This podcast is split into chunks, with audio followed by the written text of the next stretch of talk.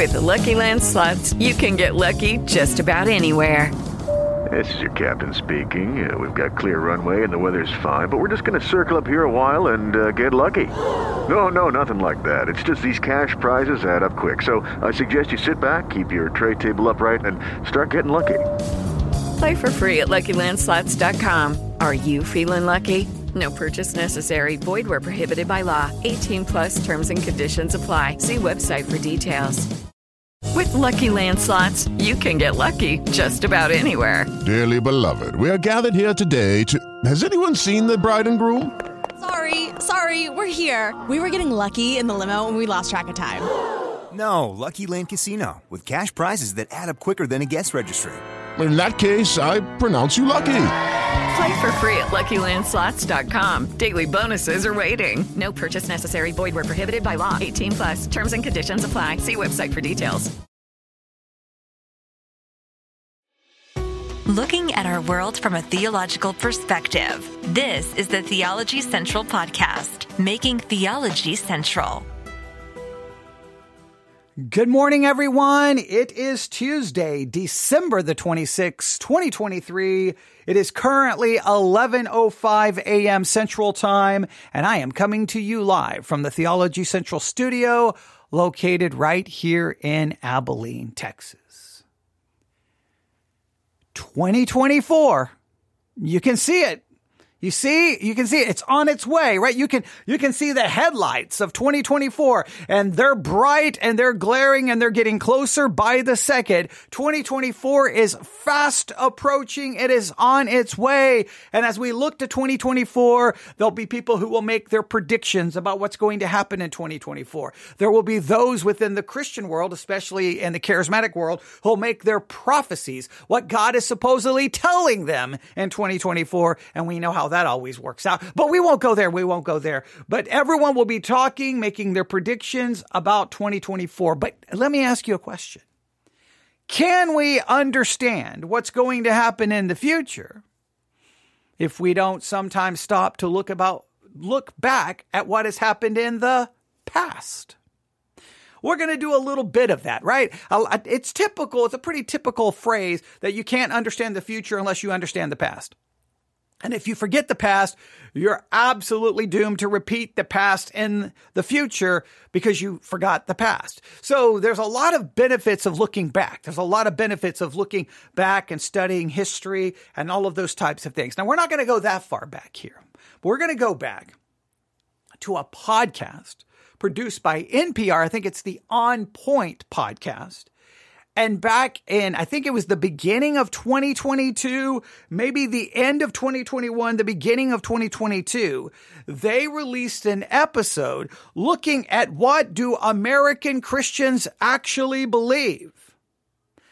And it was fascinating then, but for some odd reason, a lot of the podcasts are doing that because during this holiday season, they don't want to be making new episodes. So what they're doing is they're re-releasing older episodes, kind of a best of. For the next week, we're going to simply, you know, we'll publish a best of episode and they'll pull something from the past and just republish it as something you know, as a new episode. All right, that's a that's a clever idea. You keep people still checking their podcast feed. They're still getting notifications about your podcast so they don't forget you because people will move on really quick. Look, if you're out of sight for 5 seconds, you're out of mind and people have already moved on because there's a million other options. So I can see what they're trying to do, but I saw it and I'm like, "Oh, that's interesting." So, maybe I could create an episode where we review what they supposedly found and discovered about what Christians believed in 2022.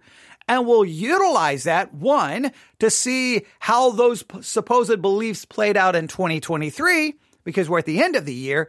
And then we will take that and try to pull from all of their discussion and predict where things are going in 2024 as far as Christianity is concerned. Sounds like a fun game. Now, here's the difficulty in this game. I have no idea what they said because I have not listened to the episode. And why would I do that to myself? Because it makes our podcast much more fun because then it's not rehearsed and, and all produced. And no, this is just going to be real. So what we're, my, this is my thinking. we're going to go back to a podcast episode that was released somewhere close to the beginning of 2022 or maybe the end of 2021, kind of showing what Christians believed in 2022. We're going to take that and see if we can see how that played out in 2023 and then try to predict from all of that information where the church, where Christianity may be headed in 2024. All right. By no means am I making some kind of prophetic claim. I'm not claiming God spoke to me. It's nothing like that. We're being very rational, looking at information that has been made available, that people are talking about, and we're going to try to take all of that and make the best you know, predictions and observations based off that information. Because for us, and I state this dogmatically, this is a doctrinal belief that I hold strongly to. God speaks to us through his word alone. God is not speaking to me any other way. Those ways have ceased with the completion of God's word. If God is talking to me outside of the scriptures, then there, what's the point of reading the scriptures when I could just listen to him tell me whatever he's going to tell me? All right. But we won't get into that theological uh, dispute. All right. So are you ready? I have no idea what's about to happen. So it should be fun. I don't know how much of this we will review. It's 47 minutes. If we do a full review, we know that's going to turn into probably four hours of broadcast. If we need to do more, we will. And of course, you do a lot of controlling what happens here. If you email me going, yes, please give me another episode, then you're almost absolutely guaranteed to get another episode. If I am met with a resounding silence, I interpret silence as, nope, don't care, didn't like it. So, and, and I know a lot of people say, well, don't interpret silence that way. I don't know how else you interpret silence, right? I mean, yeah, you, if, if you don't get feedback, you just have to draw the conclusion that people didn't like it. I mean, so that's, so that's, that's what I'm going to do. So we'll see. I, I, before this is over, I may not like it and I may like, who was the dummy who came up with that idea? All right. And then I'll have to realize that it was me. All right. But are you ready? Should be fun. We're going to go back to look at what was being said about what Christians believed in 2022 so we can see how those beliefs played out in 2023. And then we'll take all of that and make some form of a prediction about 2024. And we're going to start that right now. This is On Point. I'm Meghna Chakrabarti. For decades, when covering the views of American Christians, the media, including this show, have often focused on right wing Christianity, largely because of its significant political influence. Think of groups such as the Christian Coalition, the Moral Majority, Focus on the Family, just to name a small few. And more recently, the rise of Christian nationalist extremism cannot be denied. Okay. We, whoa, we're off to the races, are we not? You talk about just, wow. I mean, that is, we are off to the races. Uh, we could stop right here and do a lot of discussion. So let me uh, add my own thoughts here. For me, and I, and because I always have to clarify this because people always get mad at me. All right. First of all, the, I, will say this. So I will, I will clarify my thinking, but I, we have to address this. The fact that when the media reports on Christianity, they see some Christianity as they refer to it as right wing Christianity, that disturbs me greatly. That bothers me. That makes me very depressed. That makes me very discouraged. It makes me want to just run away and say, I don't know, I don't, I don't know of this Christianity you speak of. Because right wing is a political terminology. That's political designation. That you're you're you're you're describing something. It's a it's a political description. And when you call it right wing Christianity, you, you're placing a political descriptor before Christianity. And Christianity should not be known for its political leanings. it should not be, Christianity should not be known for left wing, right wing, Democrat, Republican, conservative, or liberal, unless you're using conservative and liberal and theological terminology, not political terminology. The fact that Christianity can be even defined in any way, shape, or form by political terminology means that the church messed up somewhere. We lost the plot. We lost the narrative because we should, anytime someone tries to do that, we should be like, whoa, whoa, whoa, whoa, whoa, take three steps back. I am not to be identified with political terminology. I am not to be defined by nationalistic terminology. I am not to be identified by the American flag or by American or anything like that. I am to be identified by theological terminology. I'm to be identified by biblical terminology. No other terminology should be added. If that occurs, then we're in trouble. And the fact that at the time, uh, at the time that broadcast was released, Christianity was being described that way. And they focused on right wing Christianity. Now, the reason I focus on quote unquote right wing Christianity or Christianity that's been hijacked by Republican conservative political ideology the reason I focus on it is this. It's very simple, very straightforward, and I will explain my my perspective here and how I, t- I tend to approach this. When I think of right wing Christianity, right, first of all, that's already a problem. But when I see right wing Christianity, typically it's conservative churches that typically have a decent statement of faith that have been hijacked by conservative Republican political ideology. But because they are conservative churches, they still have in their statement of faith something that resembles biblical Christianity. They typically will have terminology in their statement of faith that gets God right as being a trinity. They understand imputation, propitiation, substitutionary sacrifice, some of the basic elements that we would hold to. They seem to have, they at least have the language right. Now, I believe they corrupt it with their polit- politics, but at least it's there. There's some resemblance of, of biblical Christianity Christianity left. So I am very critical of that level of Christianity, that world of Christianity, because I believe, hey guys, you've got some doctrinal truth. Throw out your political nonsense and focus on that. I believe there's some hope there. There's some, there's, there's Christianity there.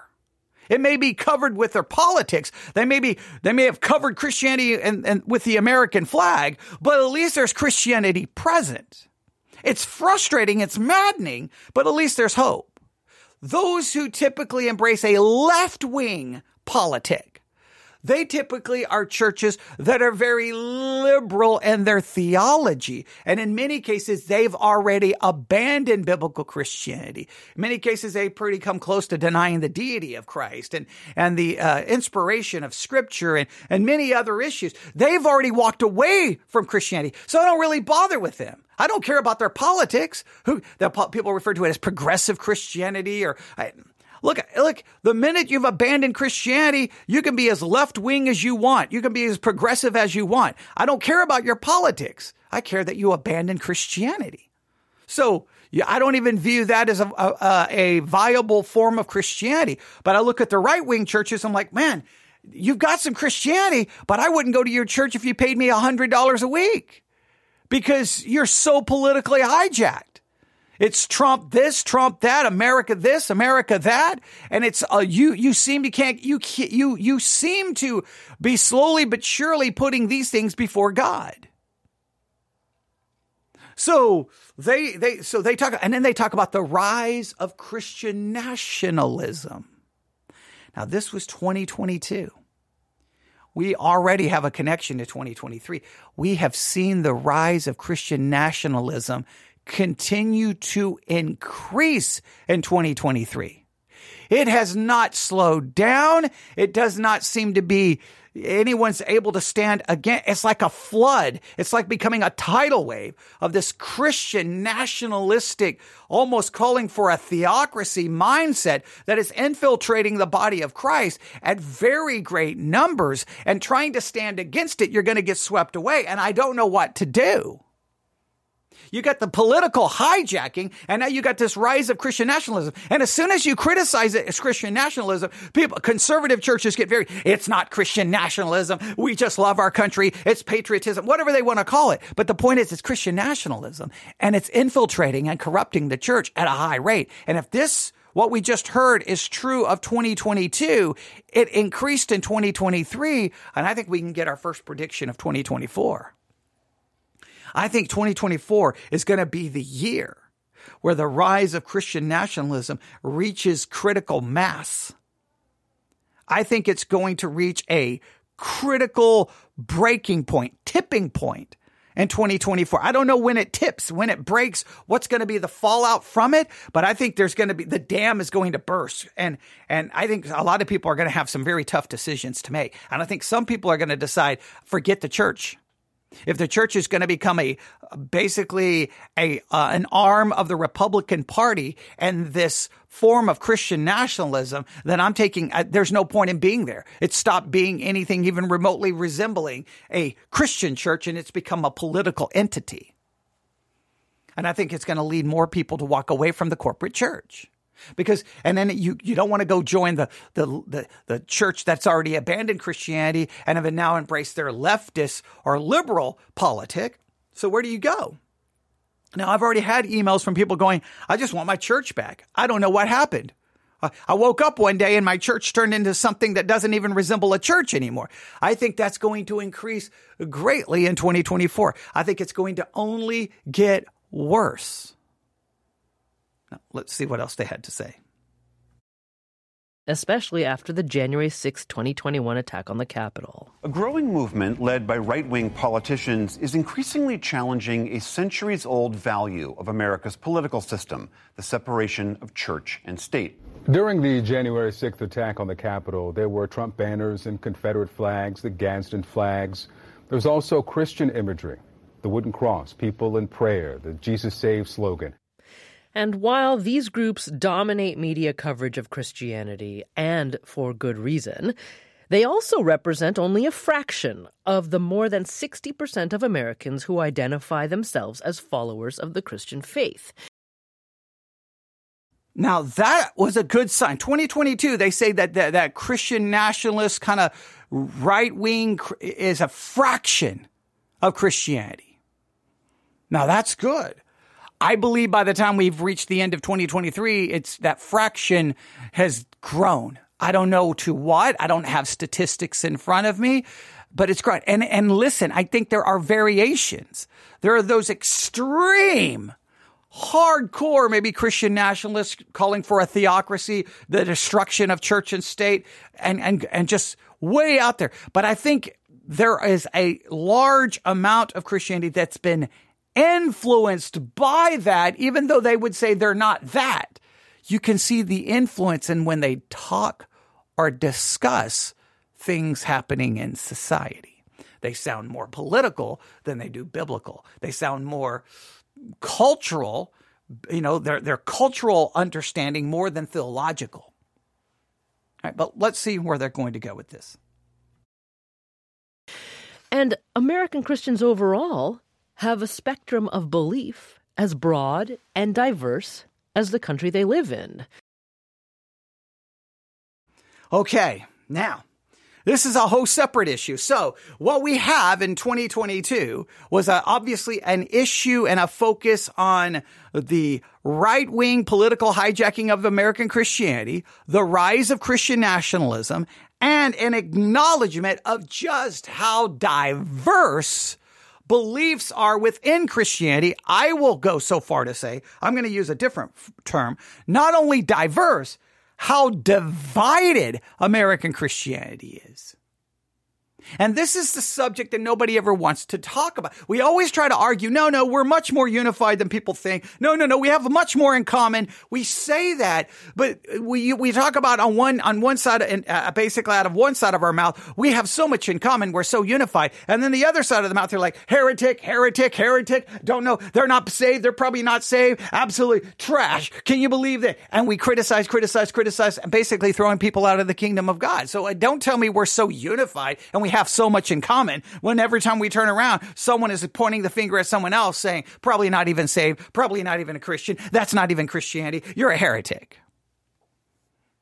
And I believe that division and divisiveness will only get worse in 2024. And that's not even requiring rocket. I mean, that, you don't, you don't even have to be a rocket scientist for that. You don't even need a seminary education for that. You can see that. That is as clear as day. In fact, many American Christians profess beliefs that their more conservative fellow churchgoers find outright heretical. We have a biblically heretical statement that says the Bible, like all sacred writings, contains helpful accounts of ancient myths, but it is not literally true.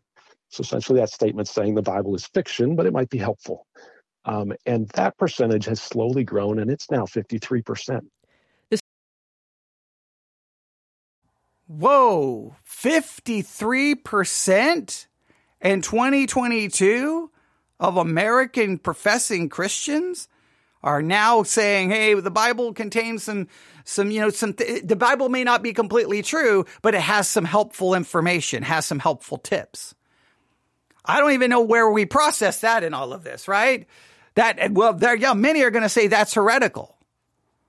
That's heretical. So what, instead of fighting, see, and this is where I get frustrated. Instead of fight, fighting all of these political battles, instead of getting so involved in politics, instead of being so corrupted by trying to create a Christian theocracy to shove Christianity and force Christianity upon unbelievers, instead of doing all of this nonsense, we may want to wake up and realize there's a growing number of people who don't even believe the Bible's the inerrant, inspired word of God. And that's going, that number will only increase if the church is preoccupied with culture wars and political political battles than theology and doctrine and discipleship. This is Scott McConnell, Executive Director at the Nashville, Tennessee based Lifeway Research. It's an arm of Lifeway Christian Resources, the publishing group of the Southern Baptist Convention. And every two years, Lifeway conducts a fascinating survey of American Christian belief. They've been doing the survey since 2014. And McConnell says the 2022 survey has some surprising findings. One of those uh, is the statement uh, worshiping alone or with one's family is a valid replacement for regularly attending church. The, the percentage of Americans who agree is now two thirds, it's 66%. Uh, whereas the last time we asked it uh, in early 2020, just as COVID was hitting, was 58%. Wow, 66% believe worshiping alone or with family is a valid replacement for the church. Now, whether you agree or whether you disagree with that, the reality is that means there's a lot of people who are not only willing to walk away from the church, they believe it's valid to do so. And many may have already done so. Therefore, it is imperative for Christians to utilize technology like I'm utilizing right here, which is it, it's somewhat expensive at times. There are expenses to doing so, but doing everything in our power to use the technology to get the preaching and the teaching and the theology to the people wherever they may be. Now, some may argue, no, no, no, that's the problem. Churches need to cut down all live streaming, no more podcasting, so that we will force people back to the church. Well, you could take that approach, but sometimes the reality is the reality. The key is to go to where the people are and teach, disciple, and then hopefully encourage them back to the church. But we can't abandon those people simply because they're no longer sitting in our pew and no longer an active supporter of the ministry. They still need discipleship. They still need to be challenged. They may not even like what your church said and walked away, but you still want to make your stuff available that maybe they will keep listening and maybe you can keep challenging and maybe you could be of some spiritual help. But that's an astronomical number. And I think now I know there's been conflicting reports on this, right? Some people believe we the church has yet to recover from the pandemic, that we've yet to get back to pre-pandemic levels. Others argue that we have gotten back. So the, the, the studies seem to be contradictory at times. I still think many churches are still suffering from the pandemic and they've yet to recover. And that people are far more likely now, even if they do come back to church, to say, well, I'm not going to Sunday night service or I'm not going to Wednesday. I mean, no, I'll go to Sunday, maybe. I may skip Sunday school. And I think that's becoming more prominent. And I think many churches are probably then going to either cancel services, combine services, just because of what's happening. Now, I don't know. I don't know if that increases in 2024. I don't know where, where I, Will church attendance decrease in 2024? I'm going to say yes. Church attendance will continue to decrease, but that does not mean that people have abandoned their belief in Christ or b- abandoned their belief in the Bible. I believe that many people will become more and more disillusioned with the church because I believe the church is going to continue down a political path and that's going to drive more people out of the church.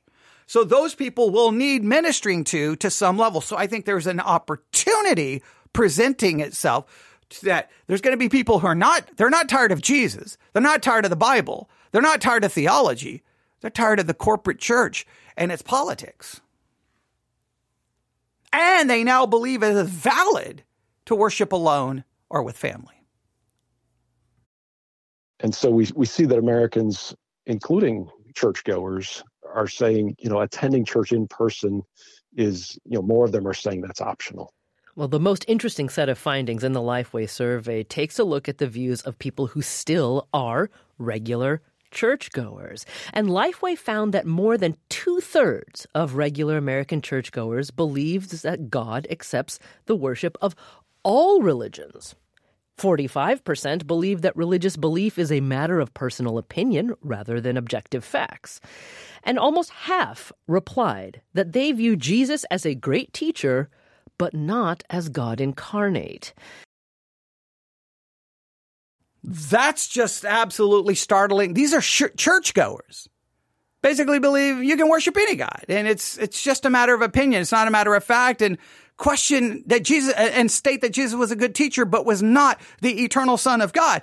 We gotta, again, the theological framework of Christianity is crumbling because the people are believing, well, I mean, those are all absolutely non-Christian heretical beliefs that just was stated there.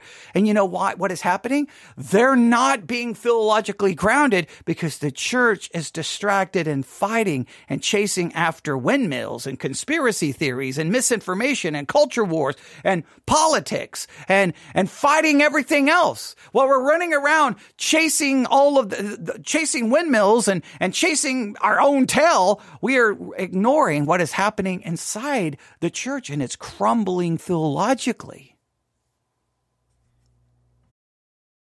And even among American evangelicals specifically, more than 40% said they do not believe Jesus is God. Now, for Lifeway Executive Director Scott McConnell, some of these findings are a cause for concern. Recall that this is a research group of the Southern Baptist Convention. So McConnell says that part of the reason why they try to understand America's state of theology is so that those who teach theology can better reach their audiences. It's helpful for, for church leaders to understand, you know, within their own congregations, which uh, biblical teachings people are slower to accept um, and also which which teachings people in their community may already accept. And and so they could start a conversation with a shared belief and and then share more of of the story uh, th- that's found in the bible. Hey ladies and gentlemen if over 40% of evangelicals don't believe jesus is god we probably should stop worrying about all the culture wars and we may want to sound an alarm and say, we got a problem. we got a very big problem. See, I think pastors are the last ones to ever, ever understand this because I think so many times from the pulpit, pastors, one or two things happen. You live in a land of delusion. You live in a land of make believe for a long time, right? You convince yourself that you're preaching, you're teaching, people are loving it, they're getting it, their lives are being changed, and you really try to convince maybe in many cases that you're being much more effective and something is happening far better than it actually is. It may be just you're perceiving because there's no conflict, there's no church split brewing, everything, that everything is good. But the reality is you don't know what people who are sitting in that pew actually believe. Now, when you, when you step on the right toe, when you step on their toes, when, when you cross a certain theological line, you'll find out what they believe because now you're going to get the pushback and now you're going to be told you can't preach that. And then they're going to, they're going to bail on you and they're going to leave you. So, so you, you can always figure out what they believe if you keep pushing, pushing, pushing, pushing, because sooner or later you're going to push against the wrong thing and they're going to push back and then they'll probably leave your church, which is uh, maddening. But, but that's neither here nor there. So some pastors live almost in a land of delusion, convincing themselves that we're having this great, profound impact. It's almost like they're, they're trying to convince themselves and they're overselling. And then sadly, you've got those who become much more jaded going, yeah, whatever. It doesn't even matter. But here's what we typically, there's usually a massive disconnect between the pulpit and the pew because the pew is very, very, very, very, very careful in many cases in revealing what they really think, what they really want, what they really believe because they have been conditioned that they're supposed to say certain things and do certain things. So sometimes you, the, the pastor is like, everyone here loves God's word and they want to read and they want to study. And then the reality is the people in the pew are like, I'm going to come to church. I don't want to read and I don't want to study and I don't want Bible study methods and I don't want, I don't, I'm not going to do anything else. But they won't say that. The pastor may be convinced these people are hungering and thirsting after God's word, and they want Sunday school and Sunday morning and Sunday night and Wednesday, and then they want special classes during the week. And the people in the pew are like, I don't want to do that. And if you make me do that, it feels like an obligation, and I don't like it. Well, okay, that, that says more about their spiritual appetite. But they won't say that. And you could have people sitting in the pew who does, doesn't even believe Jesus is God. But they won't say that. But see, when they do these kind of surveys and studies where it's much more anonymous, oh, then sometimes you start hearing things. Sometimes you start getting to the bottom of it, right? Sometimes that's when you go, wait a minute, there's something wrong. Now, there's always reactions to these studies. The first reaction is like, that's just not true. Don't believe it. Don't believe it. Don't believe it. Don't believe it. Don't believe it. Others, well, I believe it. And then maybe then panic. I think there's always a, we always have to take these in a balanced approach. We don't ignore it. It means something. It may not mean that the building is on fire, but it may mean there's something going on. And this is not the first study. This is one of many. And again, this was for 2022. And if 2022 numbers were increasing, people didn't think church, you had to go to church. People don't think Jesus is the only way. Believing re- belief is more of an opinion than than based off fact. That, that I mean, they're calling into question key foundational elements of biblical Christianity. And to me, the church is all is so preoccupied on everything else. Now, thanks to the First Amendment, Americans can believe basically whatever they want in their religious lives. But from the organization's point of view, there are right and wrong answers to the questions posed by the survey about, say, whether or not Jesus is God or that the Bible is myth. And McConnell wishes that would be true among a broader swath of Americans, even though it is not. A typical uh, church leader or pastor would read through these questions and I think they would sort them the same. There could be a couple questions that they'd say, well, that's a debatable item, um, that there's something in the wording that some Christian teachers may may teach one direction and, and others another, but that would probably be only a couple out of all these questions we've asked. They would sort them very similarly uh, based on a, a Protestant reading of, of the Bible. But again, Lifeway's own survey reveals that there is no such thing as one reading of the Bible or one view held by American Christians. In fact, when we asked On Point listeners, if you are a regular churchgoer, what do you believe? We got many diverse answers. The core tenets come down to really three questions. Uh, who is God, who is man, and who is this one Jesus Christ? Who we believe is God incarnate, who came, lived a perfect life, died a death on a cross, and then rose again on the third day. Whether or not, in fact, he is divine and the Son of God is actually, well, it's a little irrelevant to me personally because his example of what we all should be aspiring to be is a miracle in itself. Like most of our Christian friends, we stopped attending church around 2018. Um, it just became too political. I'm not surprised there's been a huge drop in church attendance and those who belong to to not to a denomination. Uh, what sane Christian wants to be lumped in with nonstop, mean-spirited Christianity that has been in the news the last four years? Those are some on point listeners sharing their thoughts uh, Please note those those listeners were were churchgoers, other than the last one who stopped going to church and stopped going to church because it becomes so political. See, when I sit behind this microphone and talk about those things, I'm not. I, I think sometimes people are like, ah, he doesn't know what he's talking about. There, there's been too much evidence and information about these problems. But once again, it demonstrates there is no co- there's no cohesive, unified belief within the evangelical world. It's everywhere. It's all over the place. It's chaotic. It's crazy. And those are the kind of things that happen when you throw out the creeds. When you throw out the creeds, you throw out confessions, you throw some then it can become absolutely chaotic.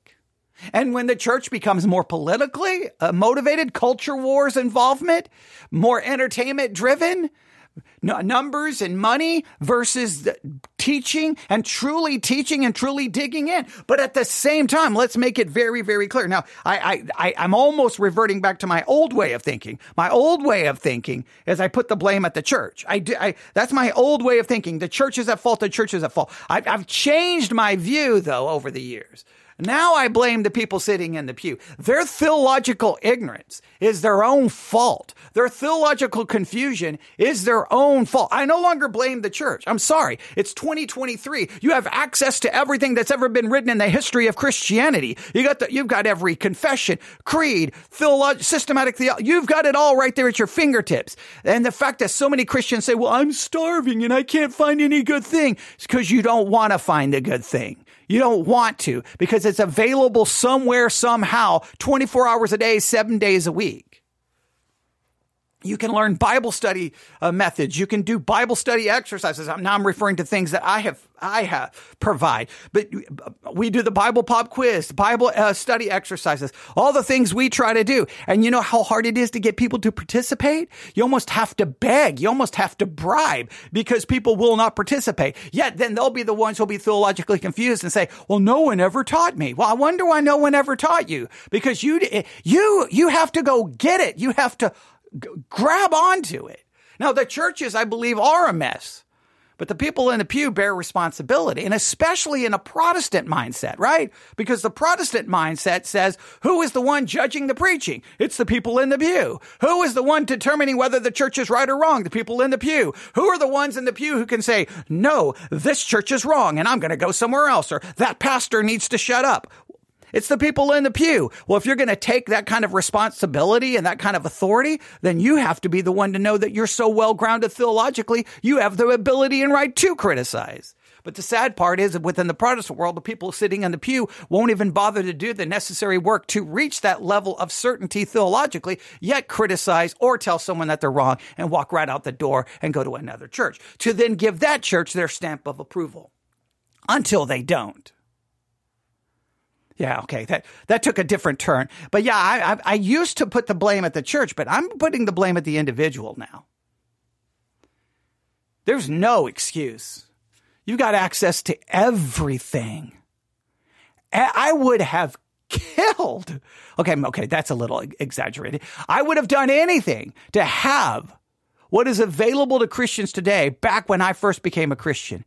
I, I, I didn't have money, but I would, I would go to the Bible bookstore whenever I had any money and b- try to find something, buy some. And that's where I found in the discount bin a book on the 12 methods of Bible study, what, for 50 cents. And I devoured that book to learn t- methods of Bible study. I would go to the, the, the libraries here in the in, in, Abilene, Texas, because we have three Christian universities. We have McMurry, which is Methodist, ACU, which is Church of Christ, Hardin Simmons, which is Baptist. And I would go to their libraries and I could just read whatever I want, theology, anything. And I would I would look and I would go to the Abilene Public Library. I made access. I, I tried to gain whatever I could.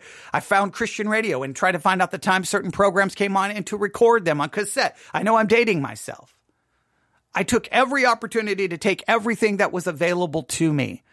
Now that was back then when it was much more difficult. I can't even imagine now. You literally have a seminary on your phone. On your phone. And just think, with more access to more theological information than at any time in the history of the church, Christians today are more theologically illiterate, biblically illiterate, are holding beliefs that are absolutely contrary to biblical Christianity and are becoming much more not only dis, less unity, more conflict and divided, and the church is being hijacked politically.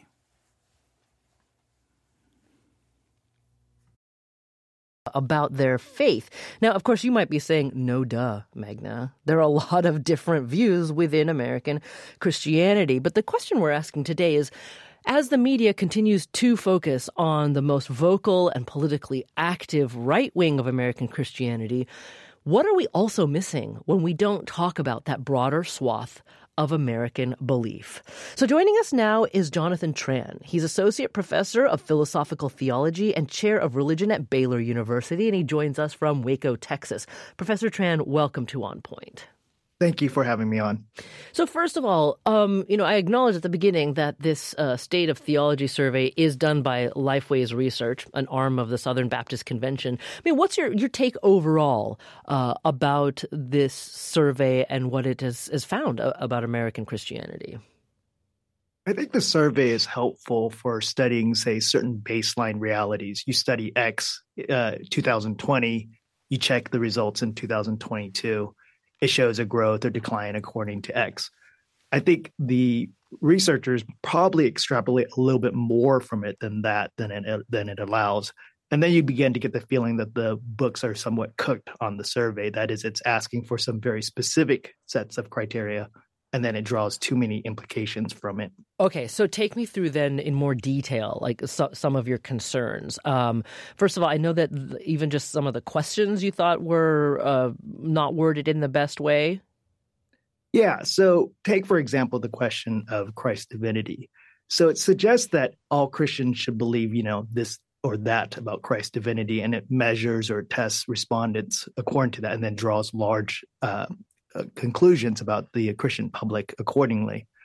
But the status of the question of Christ's divinity, of course, is a hugely debated one. It took about 700 years for the church to decide what it meant. So there's that question. And then how you interpret people's responses to it, of course, matter. So in some communities, saying Christ's divinity or claiming Christ's divinity looks like X, but in another community, it could very well look like Y, right? So as well, you can look at other parts of the survey. It asks, for example, for certain lines in the sand. It draws very important, um, it puts a lot of significance on questions of, say, abortion or same sex marriage.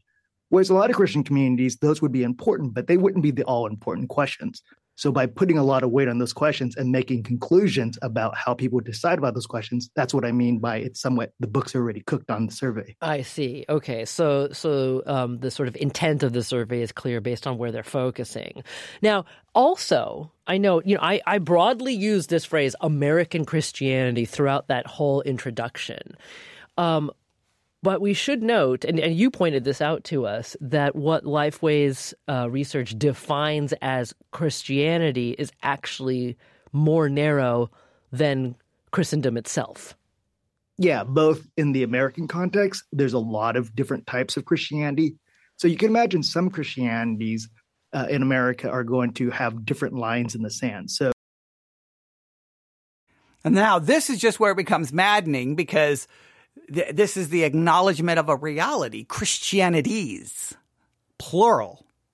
And that the, the lines in the sand are different for every group, which just demonstrates the doctrinal disunity, chaos, anarchy, and confusion that exist, which is sad because, well, not only do you have these answers that are like shocking, then you can say, well, they're cooking the books because they're trying to narrow it to to, you know, they're trying to define it in such a narrow way. Well, that's what you do in theology, right? This is like, this is what you believe theologically or this is what you not believe. And in theology, you make a judgment about which one is right and which one is wrong. The point is whether you want to believe one is right or one is wrong, it's a shocking belief, according to a large portion of Christianity, that people are rejecting some of the fundamentals of the faith as defined by Christianity for a very long time.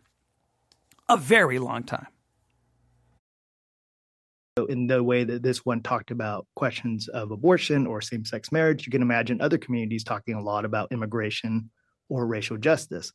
So it's narrow both in the American context, though certainly representative of a broad swath of Christianity, but it's also narrow in the non American context. We have to remember that most Christians in the world don't exist in America, and by far the fastest growing elements of Christianity are not American.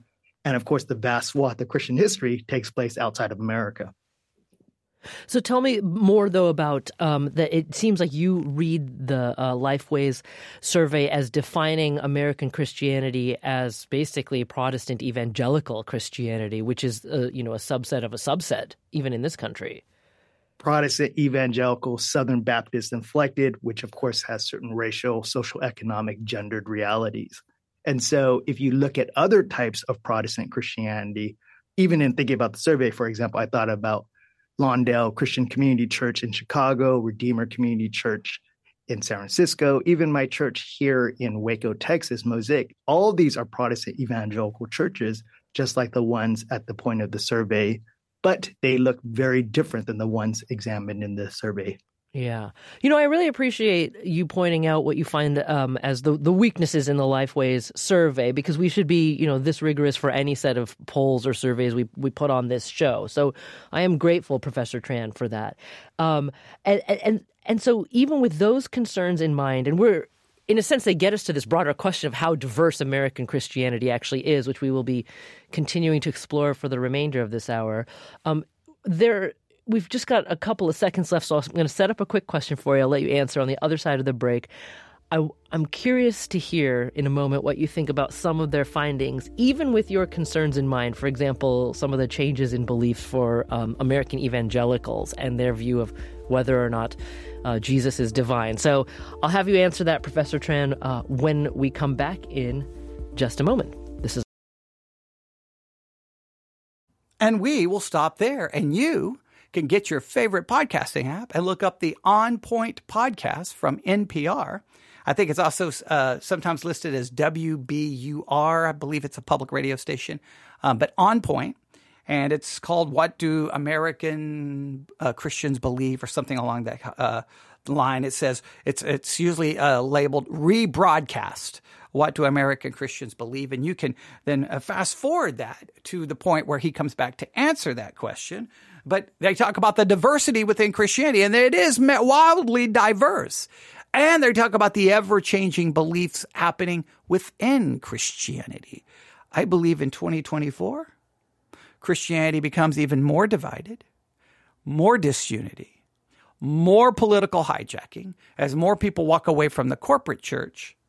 And yet, beliefs will continue to change, and I believe you will see a greater corruption of theological orthodoxy because the church, on one hand, is so divi- is so distracted by all of the things it's involved in, while the people in the pew are not bothered enough to do anything about it in pursuing actual learning and growing and helping themselves theologically. That's where I see things going. To just say, to just to use what was discussed. Now you go listen to the On Point program, and then you give me your feedback on it. And you can do so at newsif at yahoo.com, newsif at yahoo.com. And I, for a challenge, grab a piece of paper today, and I want you to write down three to five, three minimum, five max predictions about the church and Christianity in 2024. Three to five. Your own just personal predictions, right? You're not claiming to be a prophet. You're not anything like that. Just what do you think is going to happen to the church and Christianity in 2024? Uh, you write down three a minimum, five max. That's that's what I want you to just. And you can you can come up with on your own. If you can talk to your husband or your wife, you can talk to friends. You can pose the question to your own pastor. You could ask people in your Sunday school class what their predictions would be, and then post them somewhere. and then just see as the year goes out if they turn out to be true or false. I would love to get your list. Email it to me, newsif at yahoo.com. That's news if at yahoo.com. Look up the On Point podcast, listen to the rest of it. We went back to look forward. Hopefully, something we said was beneficial. Everyone have a wonderful December the 26th. Remember, before you know it, 2023 will be over. God bless.